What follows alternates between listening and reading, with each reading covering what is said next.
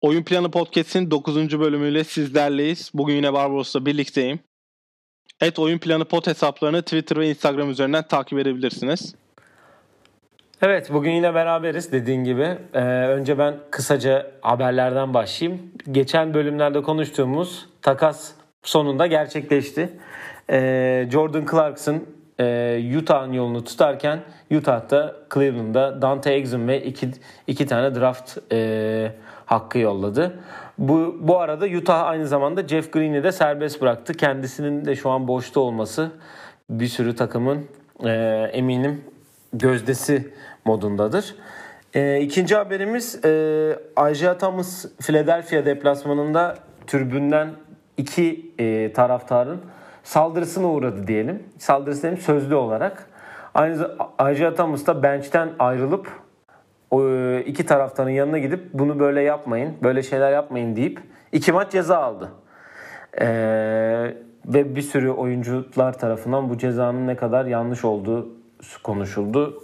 Ön, özellikle önümüzdeki geçtiğimiz senelerde bu çok yaşanan bir e, olaydı. Neyse e, aynı zamanda All-Star oylaması da başladı. E, sen oylarını verdin herhalde. Yani ben oylarımı verdim. Biz şu an kaydı Christmas gününün ikinci maçından sonra yapıyoruz. Philadelphia 20 sayıyla Milwaukee yendi. Ben oylarımda açıkçası duygusal davrandım. Ben o bu, her gün 10 kişi oy verebiliyorsunuz Google üstünden, Twitter üstünden. Ben Google üstünden verdim. Ee, Jalen Brunson, Luka Doncic, Shea Gilgis Alexander, Chris Paul, Spencer Dinwiddie, Bogdan Bogdanovic, Isaiah Thomas, Cedi Osman, Fred Van Vliet ve Ricky Rubio'ya verdim ben oylarımı. Ha. En son Kyle Lowry ile Ricky Rubio arasında kalma ama Rubio tabii ki evladımız Evlat. ondan. Onu boş geçmek olmaz. Onu her gün desteğimizi vereceğiz. Aynen. Ee, demin sen de bahsettin. Christmas gününde bu yayını yapıyoruz şu anda. Merry Christmas diyelim sana da. Amerika'da e, yaşayan biri olarak. Senin de Christmas'ını Noel'ini kutluyorum buradan. Evet Noel'ini kutlayalım. Ee, dediğin gibi ikinci maçtan sonra yaptık. İlk maçta e, Toronto kendi evinde Boston'a kaybetti. 118-102'lik bir skorla. E, Jalen, e, Jalen Brown'un özellikle oyunu e, 30 sayılık performansı çok büyük e, rol oynadı. Şimdi biten Philadelphia ve Milwaukee e, maçında Philadelphia evinde Milwaukee'yi 121-109 yendi. E, Furkan e, özellikle çok iyi bir performans sergiledi maç 16 sayıyla. 4'te 5'te 4 üçlükle oynadı. E, şimdi yayını e, maçı izlerken Kaan Kural da söyledi. E, Milwaukee'nin e, zon defansını kıran üçlükler olduğunu olduğundan bahsetti diyelim. E, şimdi de Houston Golden State maçı var. Ondan sonra e, herhalde gecenin maçı olarak söyleyeceğimiz Lakers Clippers, Los Angeles derbisi ve en sonda e, Pelicans Nuggets maçıyla da bitiriyoruz e, Christmas gününü. E, evet maç arada şimdi başlıyor. Şimdi yayına girdiler. E, evet 2010'ların ikinci bölümündeyiz. İlk bölümde 2010'ların MVP'sini seçtik. LeBron'u seçtik.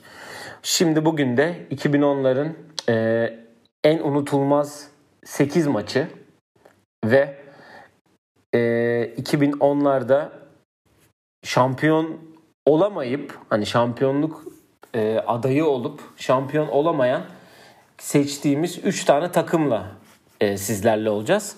Bir dahaki yayınımızda da şampiyonları konuşacağız. Şampiyonları ve e, NBA.com'un yapmış olduğu 3 e, tane farklı takım var. All NBA takımları. Bu 2010 ile 2020 arasındaki en iyi 15 oyuncuyu belirlemişler. Bunları da ilk 5 olarak e, ayırım, ilk 5, ikinci 5 ve üçüncü 5 olarak ayırmışlar. Onlardan bahsedeceğiz. E, istersen e, maçlardan başlayalım. E, evet. Maçlardan yürüyelim. E, sen başla istersen. E, Biz şimdi bu 8 maçı ESPN'in yazdığı bir yazıdan seçtik. 17 ee, Eylül'de yazılmış son 10 yılın en iyi maçı diye. Hı hı. 8'de Miami Heat ile Boston Celtics'in maçı var. Alt, 2012 Doğu finali 6. maç. Geçen bölümde bundan çok bahsettik. Bu benim sana söylediğim çıkıp. maç. Bana sormuştun ya hani hangi performansı senin için e, böyle etkileyiciydi diye. Bu benim sana 45 sayı 15 reboundluk performansım. Aynen bu 40, yani bu zaten LeBron bireysel olarak tek başına oynadığı en iyi 3 maç arasında. Hatta ilk 2 maç arasında bence 2018 finallerinin ilk maçıyla birlikte. 7. Ondan- maça zorluyor. 6. maç bu. Yani 6. mağlup maç hem de. Garden'da oynuyorlar. Ya, yani inanılmaz eleme maçına gidiyor yani. Evet ya bu da eleme maçı çünkü Hı hı. e, yani kaybetse elenecekler. Heat 98-79 kazanıyor ve 7. maça zorluyor. Senin demek istediğin bir şey yoksa ben hemen bir sonraki maça geçiyorum. Tabii buyur. Bir sonraki maçı Yani görelim. 7. maç Dallas Portland 2011. E, Birinci tur dördüncü maç Portland 84-82 kazanıyor. Ama bu maçı niye seçmişler? Ona bir e, detayını vereyim. E, Portland'ın çok iyi olduğu bir dönem. E, LaMarcus Aldridge gibi, Brandon Roy gibi e, sakatlığından dolayı çabuk e, basketbolu bırakan e, oyunculardan ve gerçekten seyir zevkini çok üst düzeye çıkaran bir oyuncuydu. Ben çok beğeniyordum. E, bu e, Brandon Roy'un sakatlıktan e, yani şöyle e, kaç gün sonraydı? Ya bildiğin bir diz ameliyatı geçiriyor ve diz ameliyatından 10 ya da 15 gün sonra bu playoff maçına çıkıyor. Evet. Ve yani 21 sayıyla 21 sayıyla gerideyken 3. periyodun sonunda e, Brandon Roy bir tane üçlük atıyor ve bundan sonraki e, son 15 e, field goal'un yani son 15 sayının yani son 15 e, nasıl diyeyim? Basketin. basketin 12'sinde ya e, asist yapıyor ya da kendisi atıyor. E, sonra da maçı geriden gelip Portland kazanıyor.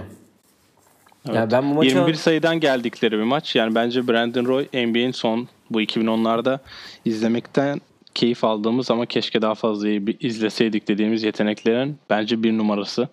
Keşke o sakatlıklar olmasaydı biz de daha fazla izleme şansı olurduk. Hani 2000'lerde ve 90'larda Grant Hill'in sakatlıklarından biraz yeteneklerin değil de potansiyelin köreldiğini duymuştuk.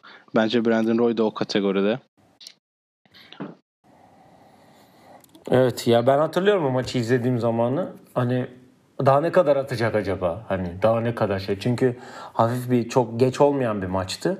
Ve atıyordu yani. Brandon Roy da hani bir tane Houston'a son saniyesi vardır. Topu alıp Evet. topu tavana dikip tavandan soktu. Çuf girdi. Aynı zamanda aynı şutu Damian Lillard da Houston'a eledikleri bir final seri, e, playoff serisinde atmıştı hatırlıyorsan. Evet. Ee, sonraki maça geçelim. Ben sonraki maç hakkında biraz buru. Çünkü Evet. canlı izleme fırsatı yakalamıştım televizyonda. Ee, Golden State e, Oklahoma 2016 normal sezon maçı. Bunu seyir, dinleyicilerimiz Curry'nin e, San Francisco'dan atıp Oklahoma'da basket olan üçlüyle hatırlar. Ben de Andre Robertson'ın nasıl e, Curry'e tam sağ alıp da yarı sahaya geçtikten sonra e, bu boşluk verdiği o savunma hatasıyla anlarım. Yani inanılmaz bir üçlük soktu o gün. Zaten NBA rekoru 12 üçlükle başladı. Ve o üçlükle uzatmaya gidip uzatmada da 121-118 gibi galibiyet almıştı Golden State. Senin bu maçla ilgili düşüncelerin neler acaba? Ya bu Onların- şimdi ben burada maçlar hakkında birkaç küçük not var. Şey yazıyor işte NBA rekorunu kendi NBA rekoruna ortak oldu.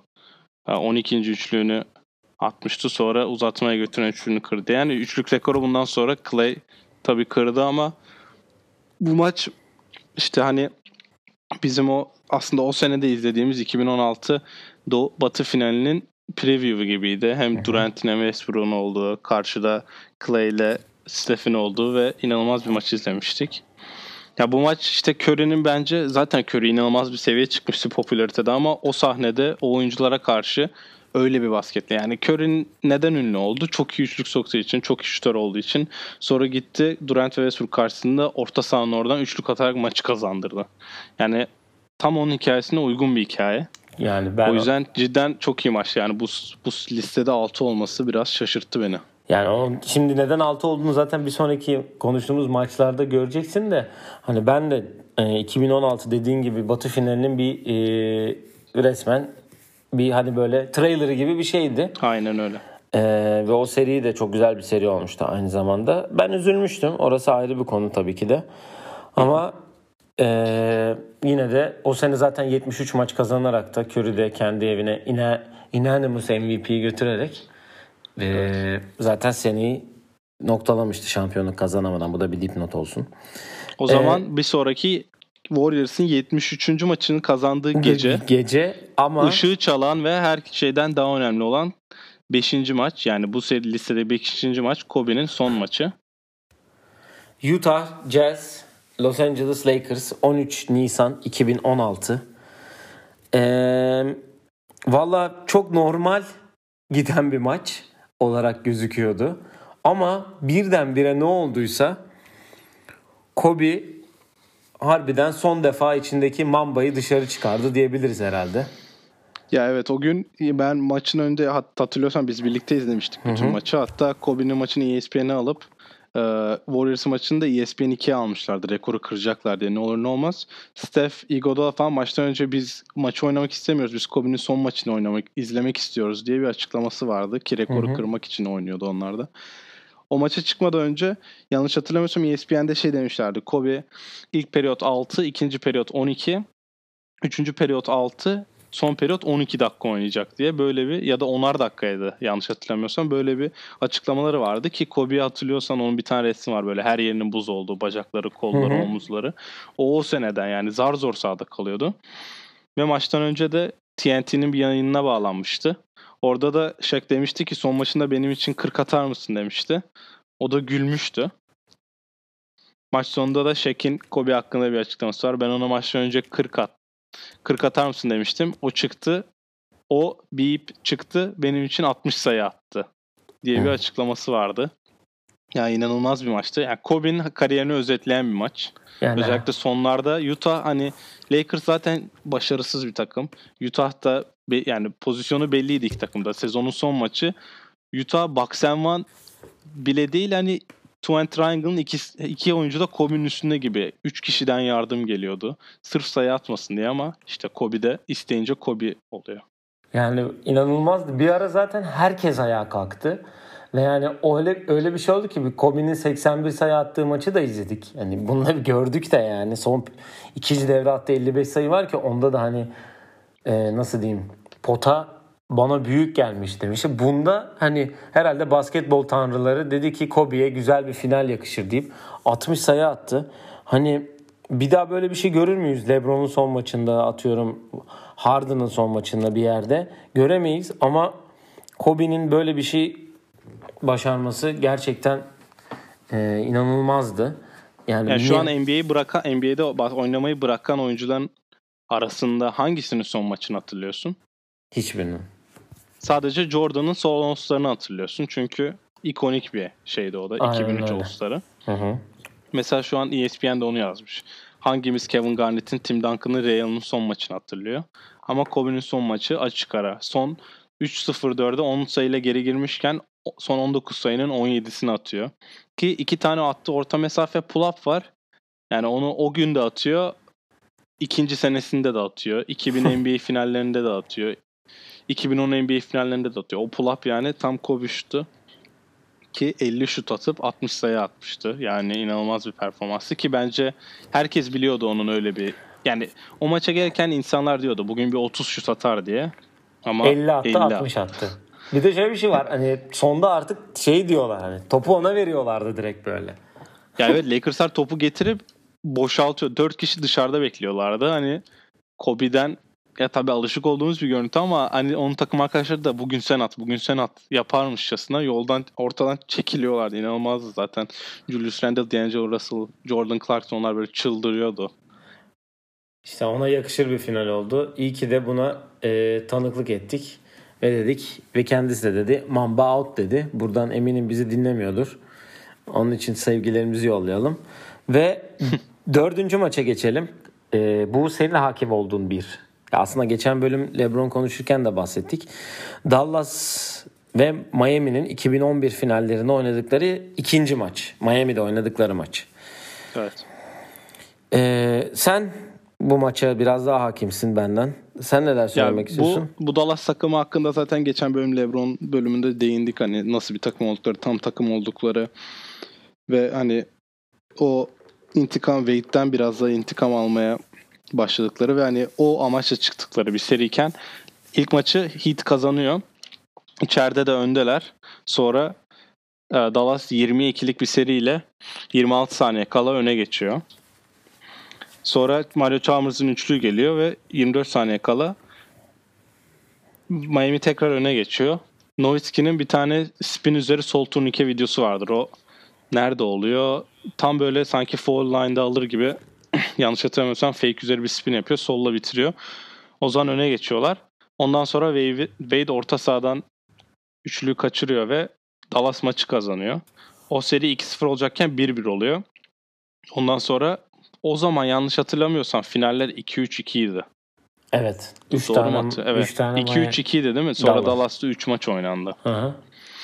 Ee, işte ondan kendi evine 1-1 ile gidiyor Dallas ki ondan sonra olanları biliyoruz.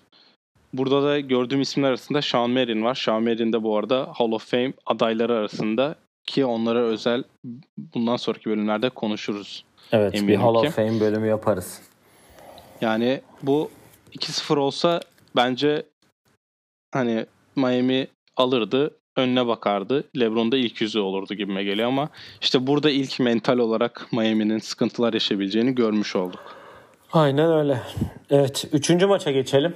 Yine bir e, Golden State Oklahoma maçı. İşte şey demiştik ya trailer diye. Bu sefer Evet. e, konferans finalinde 6. maçta Oklahoma'da oynadıkları bir maç. 28 Mayıs 2016. E, Oklahoma Golden State'te hani yani şeyde Oakland'da Oakland'dan 3-2 ile dönüyor. Yani NBA finaline bir adım uzaktalar artık hani tek maç kazanacaksın içeride oynayacaksın Ee, ve NBA finaline gideceksin. Bu çok zor bir şey olmadığını düşünüyordum ben. O zaman dedim ki Al, aldı herhalde ya gitti falan derken tabii biz Clay Thompson'ın farkını unuttuk ve Clay o gün 11 üçlük atarak yani buradan yani buna bir sorun bulmam, bulamamaları, bir çözüm bulamamaları pardon. Çok enteresandı. Ben o maçı da izledik hatırlıyorsun. Hani yok yani bir Clay atıyor, dönüyor Durant atıyor, sokuyor. Sonra Clay bir üç daha, bir üç daha, bir üç daha derken yani 108-101 bitiyor maç.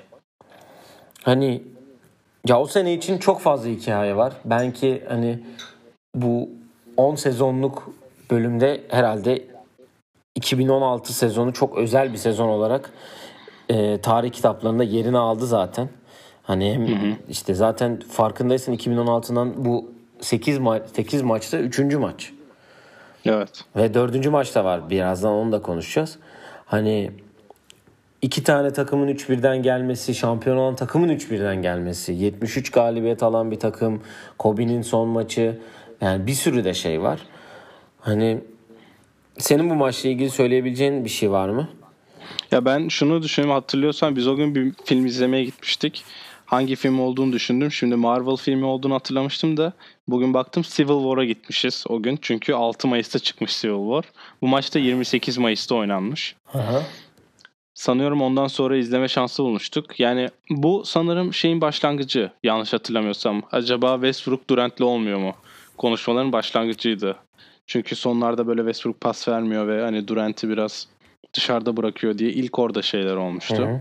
Ki bu daha sonra yanlış hatırlayayım. Bu zaten bundan bir 20 gün sonra Draymond Green'in Kevin Durant'i arayarak bitirdiği bir hikayenin başlangıcı bu.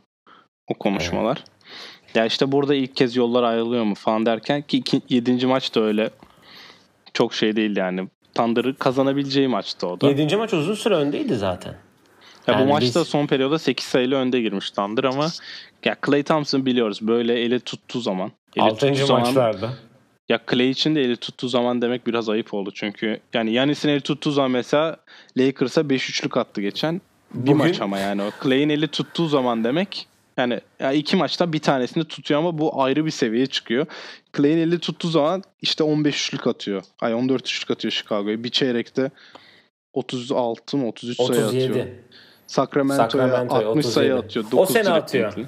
Biliyorsun değil mi? 2016 olmaz. Yok 2015 sezonu atıyor. Pardon 2015.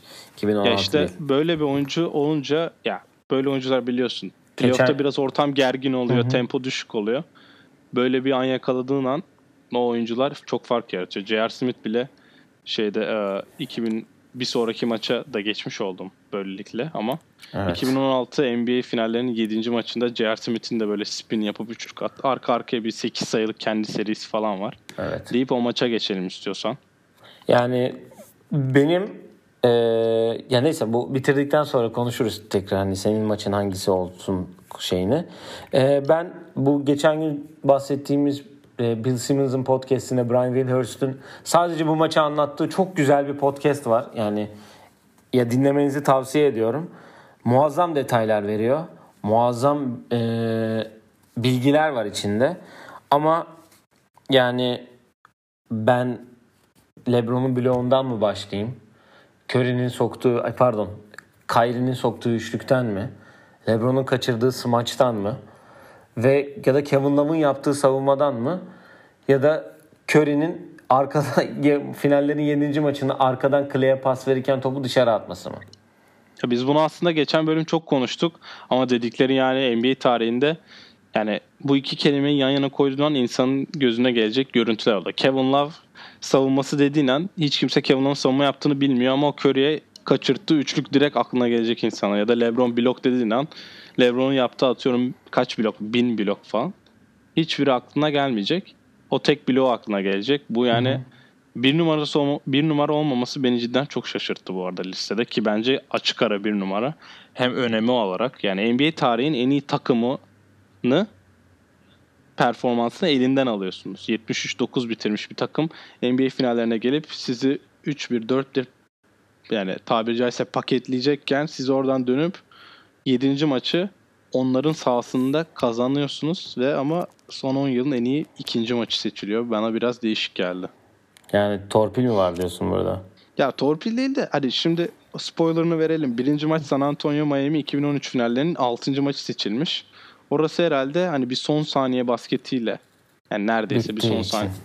saniye basketiyle uzatmaya gittiği için bir numara olmuş ama yani bu maç NBA tarihinde çok şey değiştirdi. NBA bu bu 10 yıllık sekansta kaç tane 7. maç var? Ee, 10 yıllık seka- sekansı düşündüğüm zaman 2013 var tabii Real'ın üçlü atıyor 6'yı kazanıyorlar 7'ye gidiyor. 2016 var ve 2010 var. He. Şu 2010 Dallas e, şey Hayır 2010 Boston Boston Lakers. evet NBA tarihin En acı maçlarından bir tanesi. e, Meta World Peace'in Kobe Pass Me the Ball diye sevinip şey yapması. ya Metal World Peace'in yıldızı olduğu bir NBA finali maçı. Neyse o zaman e, buradan bir, bir numaraya atlayalım. Evet. Ee, yani bu çok enteresan bir maç. Gerçekten. Hani maçın son 9 saniyesi maçı çok güzel yapan. Yani bu belki de birinci seçilmesini şey e, seçen. Ya bu maçla ilgili bir sürü yorum var. Bu şutla ilgili bir sürü yorum var. Ee, mesela Tony Parker'ın bu e, şutla ilgili yorumu kariyerinde herkesin bir yarası vardır. Bu benim kariyerimdeki en derin yara der. Hı hı. Tim Duncan da aynı şeyi söyler. Ee, yani acı verici bir şey dedi. Ee, Greg Popovich'in bunu ben her gün düşündüm. Bunun stresi benim üstümden gitmedi. Bu çok fazla olan bir şey değil dediği var. Ee, Ray Allen'ın da söylediği şey yani şutun sahibi benim eğer ayaklarım oradaysa topu sadece gitmesini e, sağlarım dedi. Yani gerçekten çok enteresan bir şut. E, hani demin Clay Thompson'dan bahsettin ya catch and shoot kısmında ne Evet. kadar başarılı oldu. Bunun en üst seviyesi bence Ray Allen'dır. 2000 Evet. yani 2008'de e, Boston'da da bunu yaptı. 2013'te Miami'ye bunun için geldi zaten. Belki de LeBron'un beraber oynadığı en iyi şutör. Yani bu bir şutör anlamında sadece şutuyla sayı bulan bir oyuncu anlamında. Clay ile oynamadığı zaman LeBron eğer ileride oynamayacaksa Clay ile Ray Allen'dan daha iyi bir şutörle oynamadı. Kyrie bunun dışında tutuyorum çünkü Kyrie daha turnike atıp daha rahat skor yapabilen hani skorer bir oyuncuyken ama bu gerçekten hem Kawhi hem Tony Parker'ın üstünden böyle bir şut sokması inanılmazdı yani. Ya Real'ın zaten göre, bu görev için gelmişti oraya. Burada e, Popovic'e denilen şey orada sanırım delay of game mi oluyor yoksa başka bir oyun durulması oluyor. Bir stoppage oluyor. Orada Tim Duncan oyunu almıyor diyorlar. Ama yanlış bilmiyorsam o stoppage'da oyuncu değiştirmek yasak. Yani öyle bir stoppage oluyor. Ya deni, bu oyunda ay bu olay olduğunda Tim Duncan oyunda yok. Oyuncu yani Chris Bosh hücum reboundu veriyor. Alıyor. Ondan Ray gidiyor. Aslında burada değişik olan şey şimdi ben bu şutu hakkında birkaç şey araştırırken gördüm. Hakemler açıklama yapmış maçtan sonra. Ray steps yapmadı diye. Çünkü düşün yani NBA'de şutları öne doğru koşarken bir hani sol sağ ya da sağ sol yapıp hani kendini set etme hani step into the shot denilen bir hani terim var ya hani kendini şutla birlikte hani adımlarını yap diye. Bu da aslında aynı şey yapıyor ama geri geri giderken yapıyor. İnanılmaz bir te, inanılmaz bir teknik yani bu şutu NBA tarihinde Real'ından başka sokacak oyuncu sayısı çok az geri geri koşarken. İki var bence bir de Clay sokabilir. Evet aslında yani Steph, ya Steph'e ben çok böyle bir şans geleceğini zannetmiyorum. Hani böyle şeyleri çok kovalayan bir oyuncu değil ama bu bu şekilde sokacak yani Clay evet var. Bir de Real'ın var. Yani Real'ın zaten NBA tarihinin en çok küçük sokan oyuncusu ki Steph ile Clay. Yani Steph kesin geçecek rekoru da. Yani şu an hala öyle. Hı hı. Hani zaten Real'ın bir tane şut drill'i var. Bu Green Bay'de ben e, koçluk koçluk yaparken de herkesin çalıştığı yani bütün kolejlerde çalışılan ve bu köşeden bir üçlük atıyorsun köşeye koşarak sonra forvete koşarak bir üçlük sonra tepeye koşarak bir üçlük ve 3 yani soktukça diğer yere geçiyorsun. Üçünü Hı-hı. soktuysan baseline'dan depar atıp sprintle aynısını diğer taraftan da yapıyorsun. Arka arkaya kaç tane sokarsan o rekoru yapıyorsun. Kolejde 12 tane sokmak mesela büyük bir başarı oluyor arka arkaya. Yani böyle driller sayesinde bu bu şutları sokabiliyor Real'ın. Yani Shane Berry'e de onu demiş zaten. Bu da detaylara ne kadar önemli olduğu ve rutinlerine ne kadar bağlı olduğu onu ön plana çıkardı. Real'ın yani bunun için gelmişti. Ve bu anın çok güzel bir fotoğrafı var. Real'ın köşeden kaldırırken geniş açıyla çekilmiş. LeBron ellerini havaya kaldırıyor. Evet. Çok güzel bir fotoğraftır. Ondan önce LeBron üçlük sokuyor yanlış hatırlamıyorsam. Bu, bu pozisyondan önce bir tane LeBron'un üçlüğü var. Arada 2'de 0 foul atan da Kawhi Leonard. diye hatırlıyorum. Hatta bu şutun zaten. geniş açısında eminim görmüşsündür. Yanında sarı güvenlik şeritleri var. Yani San Antonio şampiyon oldu. Biz güvenlik şeritlerini buraya çekiyoruz. Onlar kutlama yapacak diye sarı şeyler gidiyor. Hatta ESPN yayında sanırım şeyin görüntüsü var. Şampanyaların San Antonio salonuna evet, götürülmesinin evet. görüntüsü var. Evet hatırlıyorum. Bu şeyi ben de biliyorum. Ha bundan ee... sonra 7. maç oynuyor. 7. maç çok kişi unutuyor ama yani demin Thunder'da dediğimiz gibi bir maç daha var yani. Bir 48 dakika daha var. Evet. Ama zaten bunun acısını bir sene sonra San Antonio Miami'den çıkarmış oldu. Aynen senin dediğin o intikam şeyi. Ee, senin Aynen maçın öyle. hangisi? Ya ben burada ben her maçı Brandon Roy o maçı da canlı izlemiştim. Ben Thunder maçı ya ben tabii ki şeyi seçeceğim ya. Cleveland. Game 7.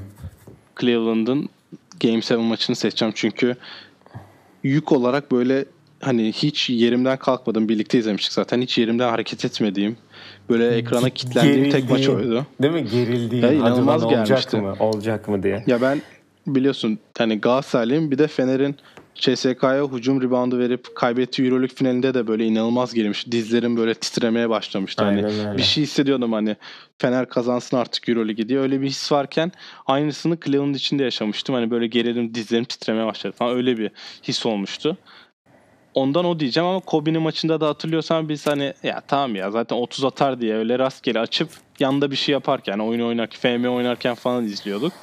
Sonra bir anda 30-40 olunca hatırlıyorsan ek- ekranın önüne geçip acaba şimdi ne yapacak diye gaza gelmiştik. Aynen. Benim de Game 7 herhalde. Yani başka ya çünkü bence en iyi maç o.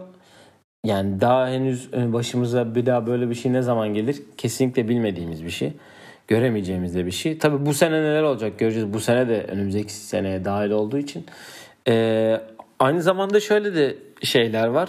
Tabii ki sene bu 10 yıllık sekansı olan Novitski'nin lig şampiyon olduktan sonra soyunma odasına koşu var. Biliyorsun o gözün o şey e, benim gözümün önünde o sahne. E, Isaiah Thomas'ın kız kardeşini kaybettikten sonra çıkıp muazzam bir performans sergilediği bir maç var. Ee, LeBron'un çok konuştuğumuz Boston performansı tabii ki de. Ve e, başka çok fazla şeyimiz yok. Ee, yani çok güzel bir 10 sene oldu. Ee, ben duygusal bir liste yapsam mesela Isaiah Thomas'ın maçını kesin koymuştum. Hı hı. Çünkü yani o duyguyla oynayıp dişini yaptırmıştı hatta bir dişi kırılmıştı da. Hı. Sonra onu yapmıştı. O Nowitzki'de bahsettiğin olay da Nowitzki 2006'da sanırım kaybettikten sonra ağlıyor ve rezil oluyor. Diyor ki ben artık bir daha kimsenin önünde böyle rezil olmayacağım deyip ağlamaya soyunma odasına koşmuş. Duşta ağlıyormuş. Mark Cuban ve diğerleri Mark Cuban ve iki oyuncu sanırım yanlış hatırlamıyorsam soyunma odasına gidip demiş ki bak kariyerin boyunca bu resimleri göreceksin ve bu resimlerin içinde senin de olman lazım. Yani Dallas'ın kariyer history yani tarihinde senin de olman için dışarıda olman lazım deyip onu ağlayarak duştan çıkarıp dışarı çıkarmışlar. Onu şey anlatıyor ya. Ee, o yine Book of Basketball'da Nowitzki hakkında yapılan bölümde orada anlatılıyor. Evet çok güzel bir podcast yani. Gerçekten eğer hani İngilizce podcast ama hani dinlemeyi herkese tavsiye ediyorum. Bu arada da ilk çeyrek bitmek üzere Houston e, Golden State son 2.9 saniye var. Şu an Austin Rivers foul atıyor. 29-28 şu an. E, ilk periyot bitiyor. Houston'ın önünde, evet. önünde oldu. Evet, e, o zaman ikinci bölüme geçelim, ikinci parta. Şampiyon olamayan 3 tane takımımız var. Evet. Ee, bizim seçtiğimiz 3 takım. Tabii ki bütün takımların şampiyonluk şansları o sene olanlar da var. Ama yakın e, yakın tarih demeyeyim zaten. Son 10 senelik sekans bir yakın tarih. Ama bizim içimizde kalan diyelim. İkimizin, evet, kendimize yakın hissettiğimiz 3 takım seçtik. Bende 2 tane var. Evet bende bir tane var. E, benimkin zaten konuşmalardan da her şeyden tahmin edeceğiniz e, diye düşünüyorum. Tahmin edebileceğinizi düşünüyorum. Ben başlayayım istersen. Evet, sen başla ben ikisini arka arkaya söyleyeyim. Aynen. E, ben Oklahoma takımından bahsetmek istiyorum. 2011-2012 12-13, 13-14 ve 15-16. 3 takım. E, pardon 4 sezon. E, bu 4 sezonun ilk sezonu 11-12'de NBA finalinde Miami'ye kaybediyorlar ki ilk maçı kazanıp kaybediyorlar.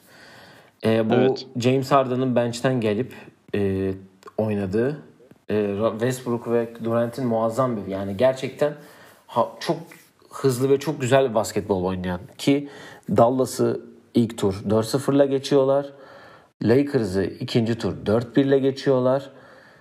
Ee, Batı finalinde San Antonio'yu 2-1'den gelip 4-2 ile geçiyorlar. NBA finalinde ilk maçı kazanıp Miami'ye e, yeniliyorlar. Tecrübesizliğinden yeniliyorlar. E, buradan sonra zaten James Harden takaslanıyor. 12-13'te e, ilk tur Houston'ı geçiyorlar. İkinci tur büyük bir şokla Memphis'e eleniyorlar ki 60 maç kazanmış bir takımdan bahsediyoruz. Ya bence Harden'ın gitmesi, Ibaka'nın kalması tabii ki de e, Sam Presti'nin geçen gün de bahsettiğim kötü e, tercihlerinden bir tanesi.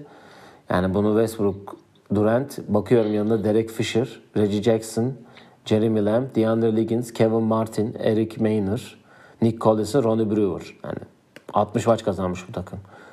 13-14 sezonu 59 maç kazanıyorlar. Ee, ilk tur Memphis'i geçiliyor. Geçen sene intikamı alınıyor. İkinci tur 2-1 geride oldukları e, Clippers serisini 4-2 kazanıyorlar. Ama burada da batı finalinde San Antonio'ya kaybederek 4-2 yeniliyorlar ki San Antonio o sezonda bildiğin gibi şampiyon evet. oluyor. Burada biraz daha farklı bir takım hani Thabo Sefolosha gibi e, Steven Adams gibi Caron Butler e, eklen eklenmiş. Kendrick Perkins eklendi burada. Ve benim herhalde içimde en çok kalan bu bunun bu ilk başta bahsettiğim 3 sezonda takımın koçu e, Scott Brooks. Scott Brooks. Evet 15-16 benim herhalde en çok içimde kalan sene olarak e, geçiyor Oklahoma'nın şampiyon olamadı. 55 galibiyet Billy Donovan'ın ilk senesi. 4-1 ile Dallas'ı geçiyorlar. 4-2 ile San Antonio'yu geçiyorlar. 3-1 öndeyken de Golden State'e 4-3 seriyle vererek demin de çok bahsettik zaten. Ee, veriyorlar. Ya ben üzgünüm çünkü bu takımın potansiyelinin ne kadar yüksek olduğunu biliyoruz. Hani evet Harden, Durant, Westbrook belki şampiyon olamadılar. Üçü. Ama ben Westbrook'la Durant'in beraber olabileceğine çok inanıyordum. Ee, olmadı. Yani ben o gün bir tweet de atmıştım zaten 7. maçtan sonra. Bu sadece kaybedilmiş bir seri değil. Bu Durant'in hatta Westbrook'un e, Oklahoma'dan ayrılışının başlangıcı demiştim ki zaten Durant o yaz ayrıldı. Westbrook da bu sene Houston'a geçti. Şu anda da sahada zaten. Ee, yani senin Oklahoma hakkında demek istediğin bir şey var mı? Hani çünkü yani ben şöyle şey dedin sen ama. ilk seneyi başlarken finallerde hani tecrübesizlikten kaybetti. Bunu herkes diyor. Ben de katılıyorum da yani tecrübesizlik demişken final tecrübesizliği çok öne çıktı gibi orada. Yani çünkü eledikleri takımlar senin saydığın gibi San Antonio'yu eliyorlar. 2010 NBA şampiyonu Los Angeles'ı eliyorlar. 2011 NBA şampiyonu Dallas'ı eliyorlar gelirken yani bu bir anda Aa, biz çok heyecanlıyız, çok şanslıyız. Çıkıp bunları üçünde eledik. Üçüne 12 galibiyet aldık. Biraz değil yani öyle olmadı ama finalde çok ters bir takıma denk geldiler. Yani her şeyi meç eden. Hı hı. Bir yıldızı daha fazla olan. Mantıken yani. O zaman da Harden gerçi en iyi 6. adam ödülünü almıştı yanlış hatırlamıyorsam da. Onların tek hata, en büyük hatası tabii Harden'ı bir sene daha tutabilirlerdi. Yani Ibaka'ya ile o sene imzalamayabilirlerdi. Hala o, şan, o şansları vardı yani. Bir sene daha oynayıp sonra bu kontrat işine girebilirlerdi. O zaman belki bir daha mesela ikinci NBA finaline çıkıp orada belki şampiyon olsalar ya da Harden başka bir şey oynasa Harden tutarlardı. Hani bir sene erken davrandılar Harden'la yolları ayırmak için. Yani en büyük hataları o tabii senin de dediğin gibi. Ama yani 15-16'da finale çıkamamaları şaşırttı. Yani o 3-1'e gelmişken öyle bir takıma karşı 3-1'e gelmişsin. Oradan seriyi vermek ya biz oralara gelene kadar 3-1 artık buradan dönmez şey çok olmuştu ki artık ben yani artık herkesin 3-1'den seri çevirebileceğine inanıyorum ondan. Ki 7. şey maçta olabilir. dediğimiz gibi uzun sürede önde gittiler yani.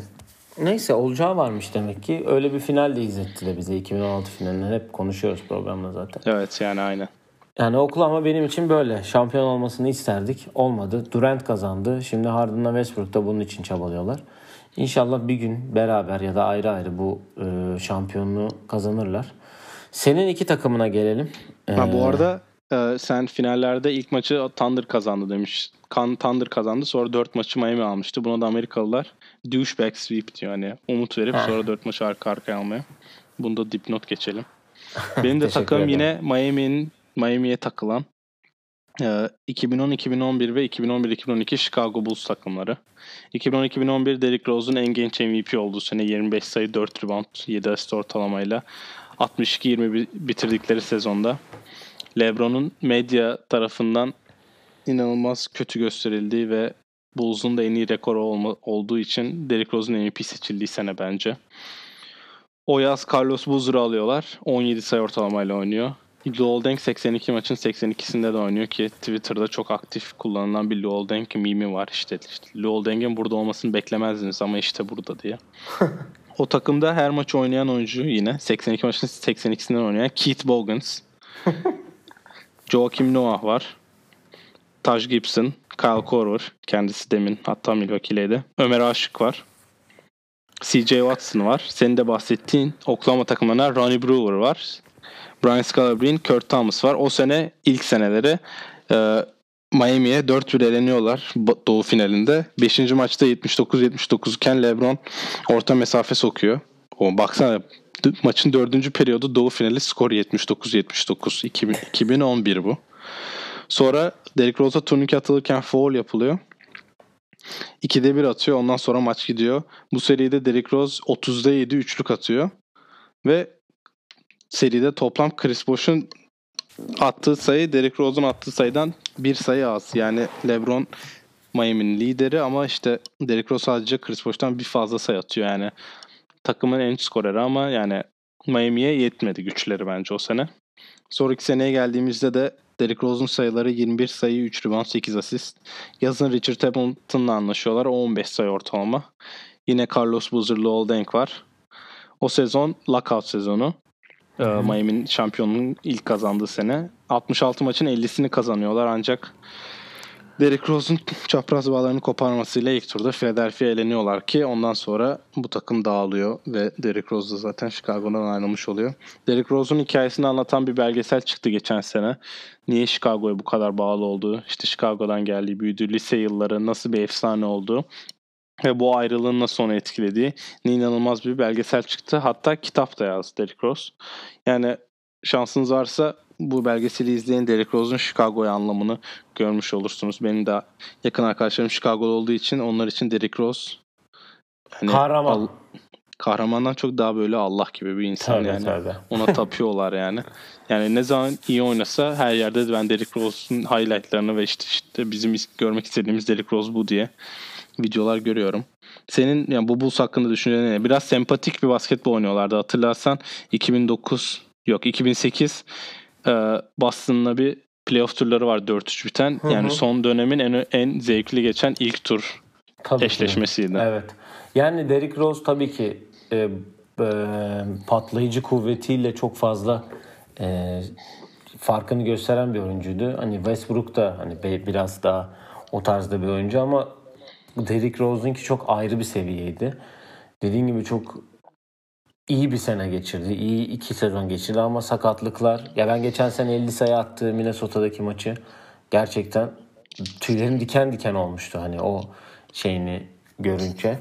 Hatta ben ilk Cleveland'a geçtiği zaman da demiştim ki dedim, tamam buradan sonra devam edecek o zaman yani dedim. Ee, ama olmadı orada. Şimdi Detroit'te de iyi bir sezon geçiriyor. Hani İnşallah belli bir seviyeye tekrar gelir kariyerinde. Çünkü e, çok severek izlediğimiz çoğu benim jenerasyonum, benim benden bir iki jenerasyon sonraki basketbolcuların da Derrick Rose hayranlığının olması e, bizi de onu sevmeye itiyor tabii ki de. E, belgesel demişken de 2020'de de çok güzel bir hatta yani çok güzel bir demeyeyim muazzam bir belgesel geliyor. Hem Chicago hem belgesel deyince bunu da söyleyelim arada. Michael Jordan'ın 10 bölümlük bir The Last Dance diye bir belgeseli geliyor. 10 saatlik. Ee, 2020 10 hours mı diyor 10 episodes Evet 10 diyor? bölüm her bölümü 1 saat yapmışlar. Çünkü öyle bir şey çıkmış. Fragman yayınlandı. Son The Last Dance yani son dans diye geçiyor. Ee, olan kişileri paylaşmışlar. Orada e, Magic Johnson, ay Magic Johnson diyorum. Dennis Rodman o zamanki kısa dönemlik eşi Carmen Electra ve Memphis Grizzlies'in part onları olan Justin Timberlake'in olması biraz He, soru niye işareti var? yaratmış. Kimse anlamamış bu arada. O da çıkıyor. Bakalım göreceğiz. 10 saat herhalde bir 5 dakika falan ayırmışlardır. 5 dakika bile faz. Fazla ikisine. Neyse onu da söyleyelim. Güzel bir şey, güzel belgesel olacak gibi duruyor. Ee, ve senin takımına gelelim. Senin son benim takımına. son takıma geçmeden önce ben sana kısa bir soru soracağım. Senin e, düşünceni merak ediyorum. Sonuçta Westbrook'un o halini de çok iyi biliyorsun. Derrick Rose da biliyorsun.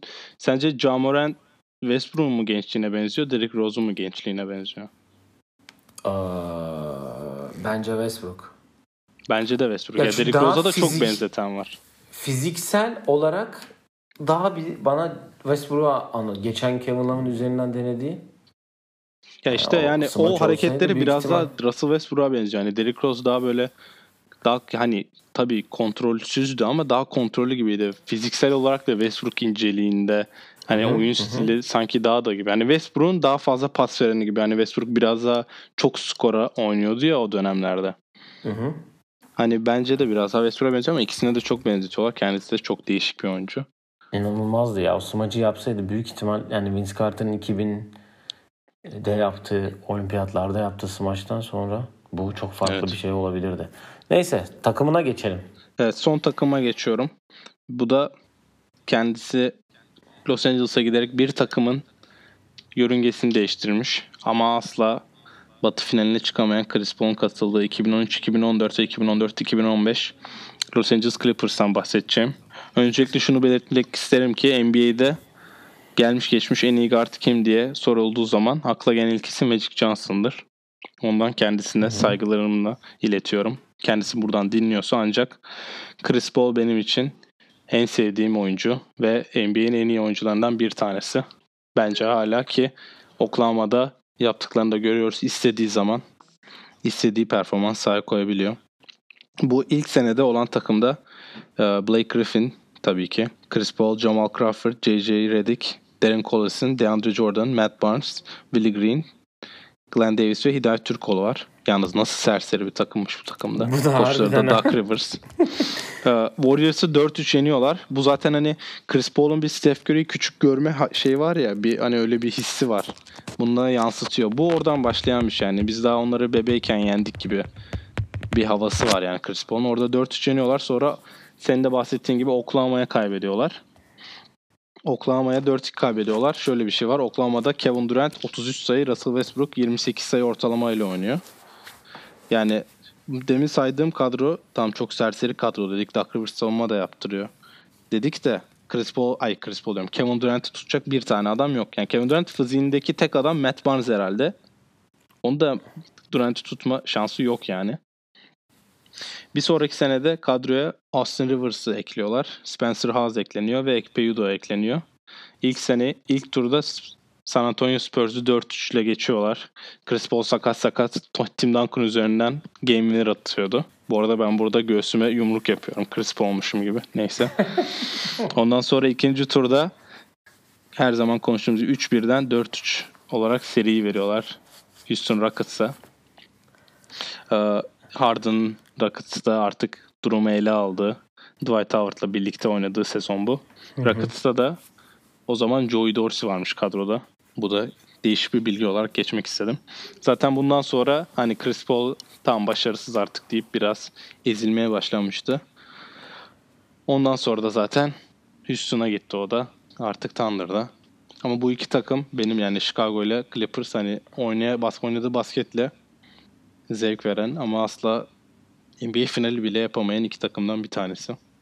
Chris Paul'un e, Houston'dayken e, Utah serisi galiba. Utah serisinde 3-1 önde. Evet evet. Tabii 17-18'de 3-1 öndeyken e, Chris'in Ledlow'da bir röportajı var. 3-1 öndeydin. Hani geç bir kere daha 3-1 öndeydin diyor. Ne olacak hani nasıl hissettin diyor. Diğer sefer ki bu e, şey çok hızlı olmuştu diyor. Bu sefer böyle bir şey olmasına izin vermedik ve seriyi aldık diyor ki kendisi muazzam bir 5. maç oynamıştı. Harden'ın da hasta olduğu. Benim de tribünde Aa, evet, oldu. 7-8 üçlük mü atmıştı o maç hatırlıyorum. Acayipti evet yani biz hani artık Harden hasta ve hani belli çok fazla katkı veremiyor. Her topu Chris Paul getirmeye başlamıştı ve İşte son, bu adamı yediler. Neyse. son 6-7 dakika e, ayakta izlemişti herkes yani. Ben de ayağa kalktım hani çünkü yapacak bir şey yok. Seriyi alacaksın. İçeride bir maç kaybetmişsin zaten. Bir daha kaybedemezsin diye. Evet yani 3 takımda gerçekten hani bu 2010'larda şampiyon olamayıp e, bizim üzüldüğümüz takımlar tabii ki bir sürü takımda var şampiyon yol şampiyonluğu hak edip olamayıp e, şey yapan hani önceki turlarda elenip performans sergileyemeyen. E, Yani akla gelenleri söyleyelim hemen çabuk. Indiana Pacers takım var. Paul George'un olduğu, Roy Hibbert'ın olduğu. Carmelo'nun olduğu bir New York takım var o da. Üstlere oynayan. Ee, Memphis Grizzlies var tabii o Grit and Grind takımı. Yani bunlar sadece akla gelenler eminim daha fazla vardır. Aynen öyle dediğin gibi. Ee, senenin sondan bir önceki programını yaptık. Sizinle beraber e, birlikteydik. Sezonun son programında 2010'lar 3. bölümünde şampiyonları ve dediğim gibi o 3 takımı konuşacağız. Ee, oyun planı pod Instagram ve Twitter adreslerinden takibinizi bekliyoruz. Bu arada Houston e, Golden State maçının ikinci periyodun bitmesine 7 dakika var. 45-38 Houston şu an önde. Onun da bilgisini verelim. All-Star oylaması başladı. Oylarınızı kullanabilirsiniz. Ve senin başka eklemek istediğin bir şey var mı? Yok çok teşekkür ediyorum. Bir sonraki bölümde görüşmek üzere. Evet görüşmek üzere diyelim. Ve Hoşçakalın. Hoşça kalın.